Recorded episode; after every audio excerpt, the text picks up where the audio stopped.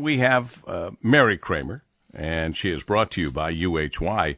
UHY advisors and CPAs serving Metro Detroit and across the globe for over 50 years.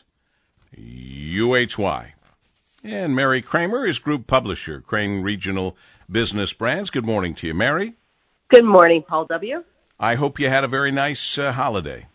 It was a great holiday. It wasn't as long as your vacation week, but it felt great. It wasn't. You're right. Uh, and I, I, and having it tagged right onto an extra day off on Monday made it extra special. All right. Um, it, it's unavoidable. Let's see. I, I, I do want to get to the 40 under 40 because I see you and I still aren't on that list, Mary.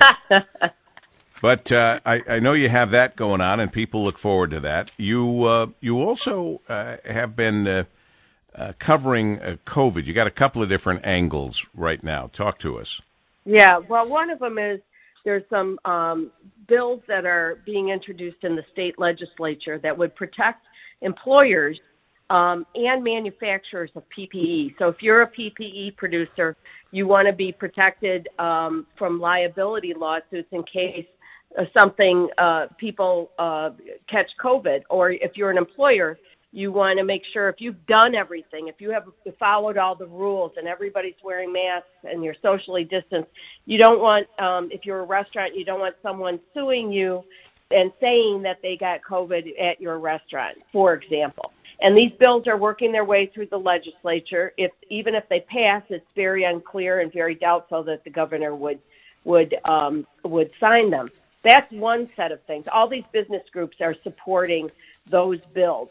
But the other thing that I think is just unbelievable is Chad Livengood's story about the fact that all of these decisions, you were talking about why theaters aren't open uh, now, all of the decisions that have been driving um, a, a lot of what the state rules and regulations and how the governor uh, sets those rules comes from data. And he discovered last week that all of the data doesn't come from big, some big sophisticated filing system that all these, you know, hospitals and health departments and schools and everybody is filing into one place. It's a survey monkey weekly survey that has to be um, the data has to be manipulated by hand. You can't really track outbreaks that well it's they they have a system called the Michigan D- Disease Surveillance System, but it's 16 years old and it can't be used around the clock to track COVID, which is mind-boggling that the basic tool that we all use paul you and i could probably figure out how to do a survey monkey survey. It's it's just crazy. So this is this was alarming and um it's how we're collecting data in our state and that's what the governor is using yeah, for her major decisions. Yeah, exactly. And so if, if you had a sophisticated um, data system, you could drill down in the data. So you start to see a spike somewhere and you see, ooh, where is that data coming from? And drilling down a little bit more to find out where, where the spike is, is, is it a school? Is it a hospital? where, where is this data being filed? They don't have that. It's just a very simple, basic uh, very one-dimensional kind of a, a data tool, and a lot of handwork, a lot of um, labor goes into trying to make the data something that they can actually use. So that was kind of an alarming and and and uh, it's a it's a it's it was surprising that after all the money that's spent on computers and infrastructure and IT, that that's the rudimentary tool that's being used to collect COVID nineteen data. Surprising uh, is kind of a mild reaction to it, isn't it?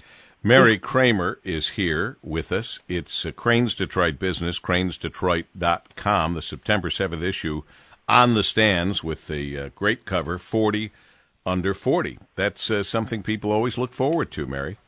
You know, we've been doing this since 1991, Paul, and we have people now. We're not going to be doing a live event this year, but we uh, every year I'm I'm always surprised to see the alumni who come back because they want to meet this year's class and the number of people who put this on their resume that they were part of a 40 under 40 class of Crain's Detroit business. So what it's it's it's a nice cross section of of people who are very accomplished across industries that we cover, and our editors and reporters spend uh, hours and hours and hours with these nominations and and references that people um, uh, have to submit. And so it's a great class. I mean, we've got some great people this year. Andrew Blake, who's the founder of Blake's Hard Cider. Um, Stephanie Byrd, who's the co-owner of Grant uh, Garden Theater and Flood's Bar and Grill. Denise Fair, the City of Detroit's uh, Chief Public Health Officer, and a political candidate. We don't often have these, but John James is under the age of 40. Is so he really? He's on the list. Yes, he is. Wow. he's a young guy. Yeah. He's a youngin'. Yeah. Wow. Yep. So 40 under 40, always uh, worth taking a look at. And I can't believe that uh, Detroit Homecoming is coming up. Yeah, you know, uh, it, it's so interesting, Paul, because we did we're doing it virtually this year, but we have two days of of things that people can do, and we're opening it up to other people who who can um, uh, go to DetroitHomecoming.com and apply to attend. And and we're saying, you know, there's a lot of people who are originally from Detroit who are living in Oakland and Macomb counties, and so we're we're uh, creating these neighborhood tours and restaurant takeovers and other things. And so when you when you submit your registration, you you you're asked what's your connection to Detroit. And the stories that we're getting back, like you know, my gra- grandfather designed the Belle Isle Bridge or my in-laws owned a small store and beauty supply on Livernois and Puritan.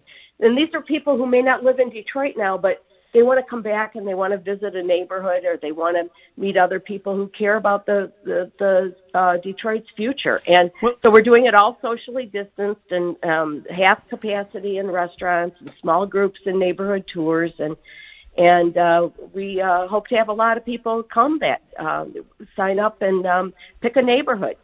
Well, let me let me just make sure I have this right. It's kind of what you're planning on in two weeks for this uh, homecoming, uh, uh, September 21st uh, ish, I think, um, is kind of a hybrid of virtual and socially distant in person. It sounds Oh, like yeah. you're doing both. Yeah, we are doing both. We're going to have um, people can register. It's all free, except if you want to have a restaurant meal, you pay for that. but Sure. um, but uh, but um, uh, we have lots of great speakers. We have Byron Allen, who who is a media mogul and uh, grew up in Detroit, and we've got Dan Okrent, who just wrote a book. About, he grew up in Northwest Detroit, and he wrote a book about um, immi- immigration in the 1900s and in the U.S. and in Detroit. And uh, we just have a lot of great speakers. And um uh, and then in addition to those virtual speakers, um, and the and the platform we're using that allows people to to discuss the speakers in breakout rooms online.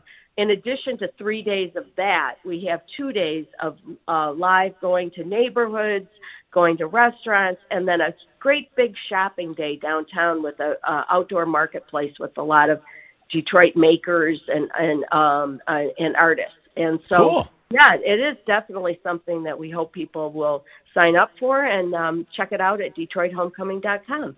Yeah, a lot of work went into that, and we appreciate it, Mary. Thank you so very much. Mary Kramer is the group publisher, Crain Regional Business Brands, and brought to you by UHY. UHY Advisors and CPA serving Metro Detroit and across the globe for over 50 years. Get in on that, DetroitHomecoming.com. And thank you, Mary, as always.